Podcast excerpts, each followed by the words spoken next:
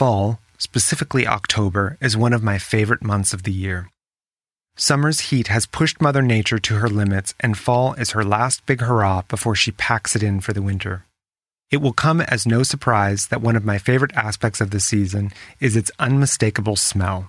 Of course, this will vary on where you live, but even city dwellers will catch a whiff of dried leaves en route to the subway, and for those lucky enough to live in rural areas, you are steeped in the olfactive soup that makes up the season of the witch. In honor of my favorite time of the year, we are re releasing one of my most beloved and original fragrances, Poltergeist. Merriam Webster's definition of poltergeist is a noisy, usually mischievous spirit held to be responsible for unexplained noises. And if you're asking yourself, what does this have to do with perfume? Well, let me explain.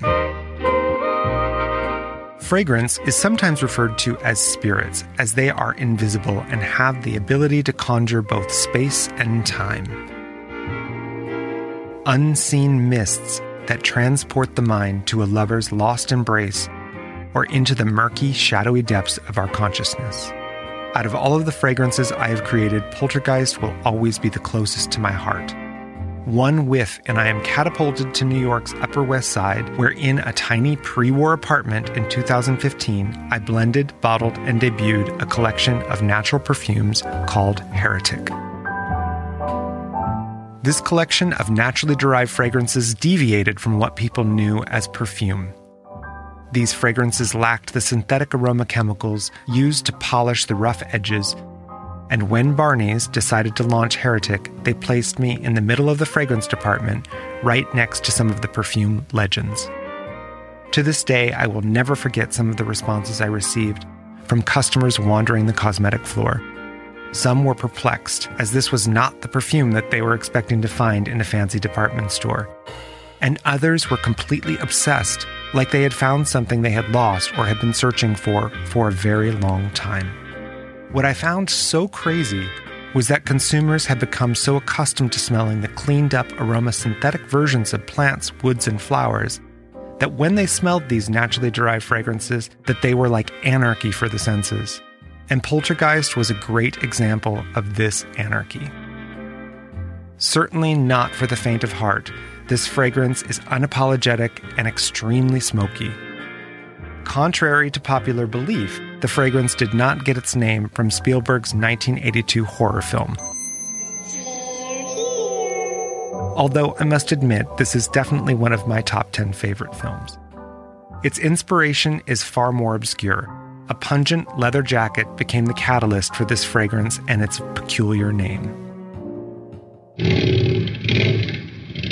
When I moved to New York, I sold my car and bought a motorcycle. The bike was perfect for the city and it gave me the ability to go upstate on the weekends. These weekends were a blur of hiking, greasy spoon diners, campfires, and a lot of fun. The grind of the city created an insatiable desire to get out of the chaos and immerse myself in nature. My motorcycle jacket became a second skin, and after two years and countless excursions, the jacket took on a presence all of its own shredded on one shoulder from where I crashed my bike, covered in sap, and with two broken zippers, the jacket was like a beat up extra from an old Western movie. It hung on the coat rack of my apartment, and while I had become so nose blind to its smell, anyone who walked in the door would ask if there had been a fire in the apartment. It was like a deranged room diffuser and dramatically changed the feeling in my apartment into something far more wild and intriguing than what it was. I created Poltergeist for me. Lord knows if a scent marketing agency were to smell the fragrance, they would probably spontaneously combust. Now, there are many smoky fragrances that are available, but in 2015 there was not. I wanted to create something that captured the smoldering campfire in a damp forest, hot and cold pockets of wooded air as you speed along the I 95 North, worn leather jackets, and just a hint of motor oil.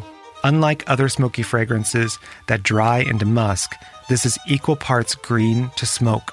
Its most pronounced note is Artemisia absinthium, also known as wormwood. This also happens to be the key ingredient in the nefarious drink absinthe, and what gives Poltergeist its intense color and herbal overtones. The top notes are a tangled bramble, of juniper, coriander, frankincense, cinnamon, cedar, and wormwood. The dark heart combines champaka flower, clary sage, and galbanum. Galbanum is a gum like resin that exhibits the most incredible bitter green and spicy effects. And the shadowy base chord of Poltergeist is made from rock rose, patchouli, vanilla, benzoin, sandalwood, vetiver, and birch tar.